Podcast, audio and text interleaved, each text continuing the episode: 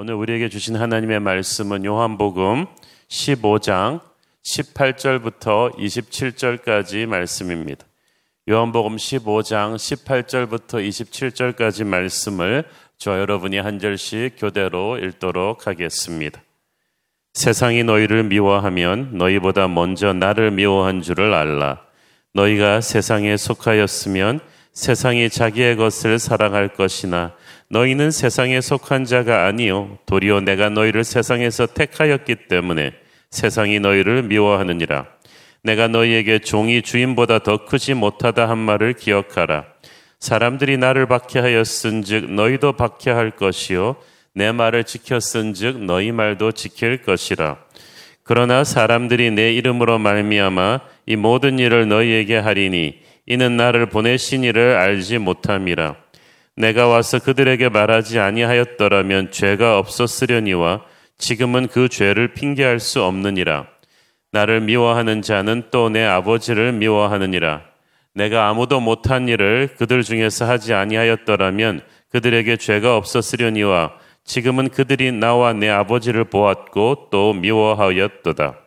그러나 이는 그들의 율법에 기록된 바 그들이 이유 없이 나를 미워하였다 한 말을 응하게 하려 함이라.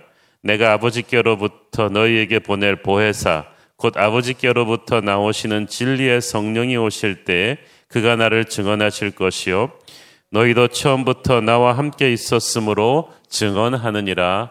아멘. 어제 우리는 예수님께서 제자들에게 나의 사랑 안에 거하라는 너무나 이 소중한 말씀을 주시는 것을 묵상했습니다. 어제 본문 9절 말씀에 아버지께서 나를 사랑하신 것 같이 나도 너희를 사랑하였으니 나의 사랑 안에 거하라. 아, 이 말씀은 아마 우리가 평생 가슴에 새기고 삶의 그 지침으로 삼아야 될 우리 크리스천의 인생 성경 구절 같은 말씀이었죠. 주님께서는 항상 하늘 아버지께서 자신을 사랑하신다는 확신 속에 사셨습니다. 그리고 그 사랑을 우리에게도 주셨다고 하셨어요. 우리가 그 사랑을 의심하지 말고 주님 안에 있다면 무엇이든지 할 수 있다고 하셨습니다. 그 사랑의 힘으로 서로를 사랑하라고 하셨습니다. 어저께 이 본문의 주제가 왜 중요하냐 하면은 주님의 사랑 안에 거하는 것이 바로 오늘 본문에 나오는 앞으로 우리에게 닥칠 시련을 이길 수 있는 힘을 주기 때문입니다. 오늘 본문은 이렇게 사랑으로 가득 찼던 어제 본문과는 전혀 다른 분위기로 흐르고 있죠.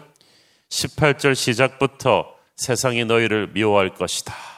시작해가지고 18절, 19절, 20절, 3절 연속으로 계속해서 세상이 너희를 미워할 것이다. 세상이 너희를 박해할 것이다. 라는 말씀을 강조하십니다. 미워하는 건 마음이고 박해하는 건 행동이에요. 그 마음에 가득 찼으니까 행동으로 표현하는 거겠죠? 우리를 대하는 세상의 본질이 그럴 것이다. 라는 얘기입니다. 성경이 크리스천들에게 끊임없이 강조하는 메시지를 오늘 우리 주님께서 다시 한번 확실하게 하시는데 그것은 세상에 대해서 환상을 갖지 말라는 거예요. 초대교회 때 크리스천들은 누가 뭐라 그러지 않아도 이 사실을 너무나 잘 알고 있었어요. 어, 초대교회 당시는 모든 것이 불편했습니다. 노예와 자유인 사이에 격차가 심했고 질병과 전쟁과 기근으로 죽는 사람들이 굉장히 많았어요. 평균 서른을 못 넘기는 그런 어, 평균 수명이 짧은 때였습니다. 게다가 당시 세상을 장악하고 있던 로마 제국과 유대인들까지 노골적으로 교회를 탄압했습니다. 그래서 초대교회 크리스천들은 하루하루가 살얼음판을 걷는 것 같은 인생이었기 때문에 아무도 세상에 대한 확신을 갖지 않았습니다. 늘 세상에서는 최악을 각오했고 채찍질과 굶과 감옥에 갇히는 것과 순교를 각오하면서 영원한 주님 나라에 대한 소망을 품고 살았어요. 마라나타 주님 다시 없소서 그것은 딱 그들의 삶의 지침이었습니다. 그런데 요즘 성도들을 보면 세상에 대한 은근한 환상이 아직도 있는 것 같습니다. 그것은 우리가 첫째는 종교의 자유가 있는 나라에 살고 있고 또 우리나라가 상당히 잘 살게 된 까닭이 큰 것 같아요. 이제 OECD 경제 국가 그 10위, 11위 안에 드니까 나라가 먹고 살만해졌어요. 즐길 수 있는 것들도 많아졌습니다. 그래서 많은 크리스찬들이 신앙생활 하면서 기도할 때도 보면 기도 제목이 어떻게 하면 하나님의 힘을 빌려서 세상에서 성공할까? 세상에서 잘 살 수 있을까라는 것들에 치우쳐 있습니다. 그러나 그것은 세상을 은근히 적당히 재미있고 편하게 만들어서 우리 크리스천들의 영적인 긴장감을 둔하게 하려는 마귀의 전략입니다. 세상에 대해서 환상을 가져선 안 돼요. 세상은 결코 믿는 사람들에게 안전한 곳이 아닙니다. 사기꾼들이 처음부터 칼을 들고 오지 않습니다. 처음엔 너무너무 잘해줘요. 나중에 칼이 오죠. 세상이 그렇습니다. 지난 1년 반 동안 코로나 사태를 겪으면서 우리 한국교회 성도들은 우리가 세상에 대한 환상에서 깨어나야 된다는 것을 실감하지 않았습니까? 정부와 언론은 마치 한국교회를 코로나의 슈퍼 전파자인 것처럼 매도했고 예배 금지 프레임에 함몰된 채 한국 교회는 죄인 아닌 죄인이 되어서 얼마나 힘들었는지 몰라요. 물론 몇몇 교회에서 확진자가 나온 건 사실이지만 그것은 방역 수칙을 제대로 안 지킨 때문이지 교회 예배에 뭐 특별히 코로나 바이러스가 달라붙기 때문에 아니지 않습니까? 저는 정부의 권위를 존중합니다. 전문가들이 제시한 방역 수칙을 교회도 철저히 따라야 하는 걸 믿습니다. 그런데 이 모두에게 공평히 적용돼야 될 과학과 의학 지침의 선을 넘어서 뭔가 정치적인 의도를 가지고 국가 공권력이 노골적으로 교회 예배를 핍박하고 언론을 통해서 국민 여론을 계속해서 교회 안 좋은 쪽으로 몰아가는 것을 보면서 저는 정신이 번쩍 들었습니다. 정말 교회가 정신 차려야겠구나. 정말 예수님 말씀이 맞구나. 이 세상에 환상을 가져서는 안 되겠구나. 이 마지막 때에 복음의 본질을 붙잡고 강하고 담대하게 서야겠구나라는 생각이 들었습니다. 우리는 종교의 자유가 있는 자유민주주의 국가에 살고 있긴 하지만 민주주의 국가도요, 사회주의나 전체 군주주의 체제보다 좀 나을 뿐이지 세상 권세라는 점은 똑같아요. 이 세상 모든 권세를 뒤에서 마귀가 다 장악을 하고 있지 않아요? 그 마귀가 하나님의 원수된 자인데 결코 하나님의 아들의 피로 사신 교회를 좋아할 리가 없습니다. 주님께서는 그래서 우리가 세상 살면서 세상에 대한 환상을 갖지 말고 각오를 단단히 하고 살라고 하세요. 전쟁터에 나와 있다. 생각하고 영적인 긴장감을 늦추지 말라고 하십니다. 세상에 정부뿐 아니라 언론, 문화, 사회 분위기 전반적으로 교회를 향해서 나를 세우고 있습니다. 2000년 동안 그랬어요. 여기서 세상이 너희를 미워한다는 말은 너희를 배척한다는 말이에요. 세상 밖으로 크리스천들을 밀어내서 왕따시킬 것이고 억울한 누명을 씌울 것이고 불이익을 줄 것이고 심지어는 죽일 수도 있어요. 크리스천들이 어떻게 이렇게 잘 살지 못하게 어떤 유리천장이 있을 거예요. 예수님 때부터 지금까지 2000년 동안 세계 곳곳에서 크리스천들과 교회들은 그런 억울한 핍박을 당해왔는데 우리는 다를 것이다 라고 생각해서는 안 된다는 거예요. 크리스천 대통령이 나오고 장관이 나오고 국회의원들이 많다고 해서 여러분 이 나라가 기독교 국가가 됩니까? 아닙니다. 절대 아닙니다. 우리나라 국회의원들 3분의 1 이상이 크리스천들입니다. 그런데 우리 국회가 하는 결정이 성경적인가요? 아니잖아요. 세상에 대한 환상을 갖지 말라고 주님은 말씀하십니다. 우리가 좀 더 잘하면 세상이 우리한테 나이스하게 해주지 않을까? 절대 아니에요. 이것은 그 문제가 아니라 영적인 본질과 관련된 일입니다. 18절을 보십시오. 세상이 너희를 미워하면 왜 그렇다고요? 너희보다 먼저 나를 미워한 줄 알라. 이게 뿌리가 깊다는 거예요. 세상이 제자들을 미워하는 이유는 첫째, 제자들이 세상에 속하지 않고 19절에 나오죠. 예수님에게 속했으며 세상은 예수님을 미워하기 때문이에요. 이 세상 권세 잡은 마귀는 태초부터 하나님께 반역해서 천국에서 쫓김당한 존재입니다. 그래서 마귀의 그 삶의 지상 사명은 이를 갈면서 하나님을 대적하는 것입니다. 근데 하나님한테 안 되니까 하나님의 자녀들을 공격하는 거예요. 자녀들을 공격할 때 아, 하나님 아버지의 마음이 가장 아플 걸 알기 때문입니다. 너희보다 먼저 나를 미워했다. 이 말은 마귀가 하나님과 하나님의 아들 예수님을 향한 본질적인 증오를 가졌다는 얘기입니다. 24절 끝부분에 보면 그들이 나와 내 아버지를 보았고 또 미워하였도다 라고 되어 있는데 이게 헬라어로 완료 시제입니다. 처음부터 예수님과 하나님을 알았고 알았음에도 미워했다. 그게 마귀의 본능이에요. 그 본능이 마귀의 자녀된 세상 사람들 속에 흘러 들어가 있는 것입니다.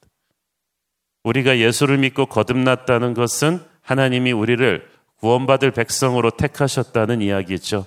마귀의 통치권에서 하나님의 통치를 받는 존재로 옮겼다는 얘기. 그것은 우리에게 최고의 축복이지만 영적인 세계에서 마귀의 타겟이 되었다는 이야기이기도 합니다. 이런 의미에서 영적인 전쟁은 거듭난 크리스천에게 있어서 결코 피해갈 수 없는 숙명입니다. 아, 저는 하나님과도 마귀와도 싸우기 싫어요. 중립을 지키고 싶어요. 그러나 우리가 원튼 원하지 않든 예수 믿고 거듭난 순간부터 중립은 없어요. 영적인 전쟁에서 우리는 예수님의 군대가 되었고 마귀의 공격 대상이 되었습니다. 여기서 살아남는 길은 방어가 아니라 공격이에요.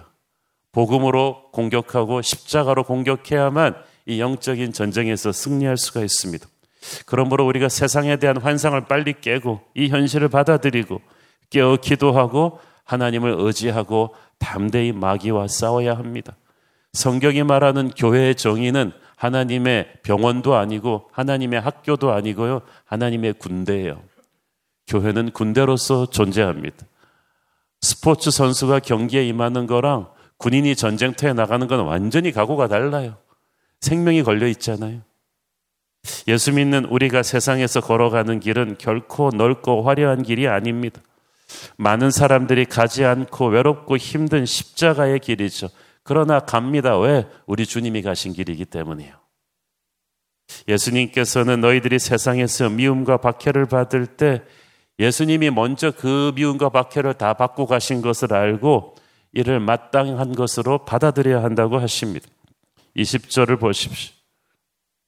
내가 너희에게 종이 주인보다 크지 못하다 한 말을 기억하라. 사람들이 나를 박해하였은즉 너희도 박해할 것이요. 예수를 믿으면서 예수님을 대적하는 세상 속에 살면서 미움을 안 받겠다. 이게 어부성설이죠. 예수님을 미워했던 세상이 우리를 사랑할 것이라고 어떻게 기대합니까? 우리가 예수님을 닮아가면 갈수록 말씀에 순종하면 할수록 세상은 우리에게 훈장을 달아주는 게 아니라 우리를 더 핍박할 것입니다. 그러나 그럴수록 오히려 야 우리가 조금 이제 예수님 닮아가고 있나 보다 영광이네 그렇게 생각을 해야 합니다. 예수님 때문에 욕먹는 것을 감사하게 알고 마음을 추스려야만 합니다. 우리는 예수님과 공동 운명체입니다. 그게 우리의 정체성이에요. 교회는 예수님을 따른 예수님의 종이기 때문에 예수님과 같은 취급을 당할 것입니다. 우리가 이 사실을 힘들어할 게 아니라 영광스러워 해야죠. 주님은 우리 같은 죄인들을 위해서 죄인이 되셔서 십자가에서 돌아가셨습니다. 십자가에서 죽으시면서도 우리를 원망하지도 않으셨고 우리를 부인하거나 부끄러워하지 않으셨습니다. 그런데 우리는 세상이 조금만 교회를 핍박하면은 어디 가서 교회 다닌다는 거 말하기 싫어하고요. 주님을 부끄러워해요. 어, 부끄러워서 전도 못하겠다고 합니다. 참 이런 어, 얼마나 우리가 하나님 앞에서 참 못됐는지 모르겠어요. 비겁하고 사람들 앞에서 세상 앞에서 주님을 부끄러워하지 마십시오. 주님과 공동 운명체 된 것을 부끄러워하지 마십시오. 우리가 좀욕좀 먹을 각오를 하고 우리 주님과 함께 서야만 합니다. 그래야지 이 세상 속에서 우리가 흔들리지 않을 거예요. 사람들이 세상이 제자들을 미워하는 두 번째 이유는 영적으로 무식해서 그래요. 21절에 나오지 않습니까? 이는 나를 보내신 이를 알지 못함이라. 구원받지 않은 사람들은 영적으로 그냥 무지하다고 보면 됩니다. 영적으로 무지한 자의 특징, 하나님을 하나님으로 알지 못하고 마귀를 마귀로 알지 못해요. 마귀가 얼마나 나쁜지를 알지 못하고 하나님이 얼마나 선하신지를 알지 못해요. 그래서 마귀의 하수인이 되고 있으면서도 그것을 알지도 잘못된 일인지 알지 못하고 하나님의 백성들을 핍박하면서도 그게 잘못된 일인지를 깨닫지 못해요. 특히 이런 사람들 중에 자기들이 하나님을 믿는다고 하던 유대인들이 있었어요. 그들은 종교인들이었지 복음으로 거듭난 신앙인들이 아니었습니다. 25절에 보니까 그들이 교회를 핍박하는 것이 이미 성경에 예언되어 있다고 하십니다. 근데 25절에 재밌는 말씀이 있어요. 예수님께서 그들의 율법에 기록된 바. 무슨 말이에요? 하나님이 주신 율법에 그들이 인간적으로 붙여서 만든 종교법이 그들이 율법대로 산다고 생각하지만 실은 하나님의 진리와는 거리가 멀다고 하십니다. 참 무서운 일이죠. 유대인들은 자신들이 제일 하나님을 잘 알고 있다고 생각했는데 오히려 영적으로 무지하니까 마귀에게 이용당하는 종교인이 되었어요. 그래서 오히려 예수님과 교회를 핍박하고 있는 거예요. 사도 바울이 그런 사람이었죠. 종교인으로서 주님의 몸된 교회를 핍박했습니다. 나중에 은혜로 거듭나고 나서야 자기가 죄인의 괴수였다는 걸 알게 되죠. 우리가 교회를 핍박하는 사람들을 보면 아, 정말 영적으로 무식해서 저렇구나라는 불쌍한 마음을 가져야 합니다. 세상이 제자들을 핍박하고 미워할 것이다라고 경고해 주시면서도 주님은 그래도 우리가 세상 속으로 들어가 증인이 되어야 한다고 하십니다. 26절, 27절 읽습니다. 내가 아버지께로부터 너희에게 보낼 보혜사, 곧 아버지께로부터 나오시는 진리의 성령이 오실 때에 그가 나를 증언하실 것이요. 너희도 처음부터 나와 함께 있었으므로 증언하느니라. 이제 제자들이 주님을 아는 제자들이 세상 속으로 들어가 복음을 전해야 하는데 혼자 힘으로 못하니까 진리의 성령께서 너희와 함께 하실 것이다. 왜 우리가 우리를 핍박하는 세상에다 복음을 증언해야 합니까? 왜냐하면 그 세상 속에 영적으로 무지해서 구원받아야 될 백성들이 있기 때문이에요. 그 백성들을 천국으로 연결시키는 유일한 다리는 우리밖에 없어요. 예수님이 그렇게 하셨어요. 이 세상은 멸망되기로 작정된 세상입니다. 뭐 화려한 신도시 개발 이런 걸 보면서 4차 산업혁명의 어, 그런 AI의 디지털 첨단 문명 이런 걸 보면서 세상이 영원한 천국이 될 거라고 생각하지 마세요. 언젠가는 멸망할 것입니다. 이 세상 사람이 그 멸망에서 구원받을 수 있는 유일한 길은 복음밖에 없어요. 그 복음을 하나님은 우리에게 맡겨주셨습니다. 그래서 우리가 우리를 핍박하는 세상으로부터 도망가지 못하고 그 세상과 담을 쌓지 못하고 그 세상 속에 살면서 그 핍박을 견디어내면서 예수의 복음을 전해야 하는 거예요. 그래도 위축되지 않는 것은 우리 안에 성령이 계시기 때문입니다. 오늘의 말씀을 정리합니다. 세상에 살면서 세상에 대한 환상을 갖지 마라. 핍박을 각오해라. 왜냐하면 그것이 예수님의 제자가 갈 길이기 때문이다. 이 핍박을 이길 수 있는 길은 우리가 열심히 사는 게 아니라 예수의 사랑 안에 깊이 거하는 것입니다. 기도의 시간은 예수님의 사랑을 확인하는 시간이고 예배의 시간은 예수님의 사랑을 확인하는 시간이죠. 오늘도 주님의 사랑 안에 깊이 거함으로 이 무서운 세상 속에서 결코 흔들리지 않는 담대한 신앙 갖는 여러분 되기를 축원합니다. 기도하겠습니다. 주님 은혜를 감사합니다. 주님께서 세상에 대한 환상을 갖지 말라고 하시는데 우리는 너무 은근히 세상을 사랑하다가 이렇게 영적으로 흔들렸습니다. 주님, 세상 권세 잡은 마귀가 얼마나 주님을 미워하고 핍박하는데 주님의 제자인 우리를 가만두겠습니까? 핍박과 고난을 각오합니다.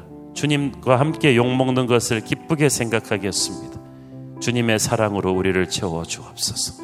강하고 담대하게 하여 주옵소서. 예수님 이름으로 기도했습니다. 아멘.